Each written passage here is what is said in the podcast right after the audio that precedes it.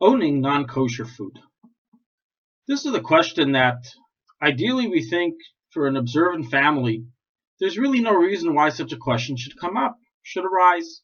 Why would anyone have non-kosher food in their home? So in truth, besides for the common examples of someone who ended up chametz over Pesach and then found it after Pesach, what is he to do with it? But there's more practical examples. You have many people that are accustomed to place the challah that they remove from hafrashas challah in the freezer and let it stay there for quite a while until they burn it or they even save it to burn by by by sreifas chametz. And ideally, it's a question: Is one allowed to keep non-kosher food in his house? Is there a prohibition against owning non-kosher food? So the answer is as follows: Ideally, it's brought in Shulchan Aruch in Yoreh De'ah in the laws of Treifus that if one has chickens or an animal that has a certain treifa invalidation, it's forbidden to own it for a long period of time.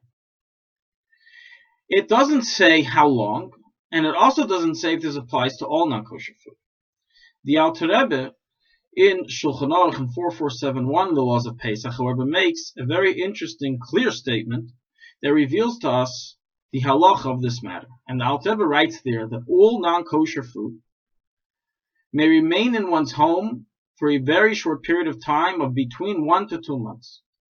From here we learn, the Alter learns that this prohibition applies to all non-kosher foods and not just towards the example give, given there in Yoreh De'ah chapter 57, as well as he gives a specific amount of time, which is one to two months.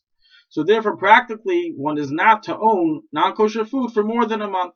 One can own non-kosher food for up to a month. There's absolutely no prohibition of owning non-kosher food. The only time it's assur to own non-kosher food is Pesach when it's forbidden to own chametz. But other than chametz, there's no prohibition in owning non-kosher food. However, to own it for more than a month, you're not allowed to. What's the reason behind this? The reason for this is because simply we suspect that if we leave the food at home for a long period of time, one may come to stumble and end up eating it. It's a decree, it's a gzeira that you shouldn't come to eat the food. And from here we can also learn to the case that we gave earlier, that those people that saved the challah, the afrashas challah they received, even though this challah we don't view as non-kosher, it's a it's a beautiful thing, it's a mitzvah, it's kachim, it's like truma. Nevertheless, since it's forbidden with a very severe penalty to be eaten by a Jew, by a Yisrael, or even by a Kain that's Tameh, therefore it has the same definition as non-kosher food in this regard, and it's forbidden to leave it in your home for a long period of time, which is between one to two months.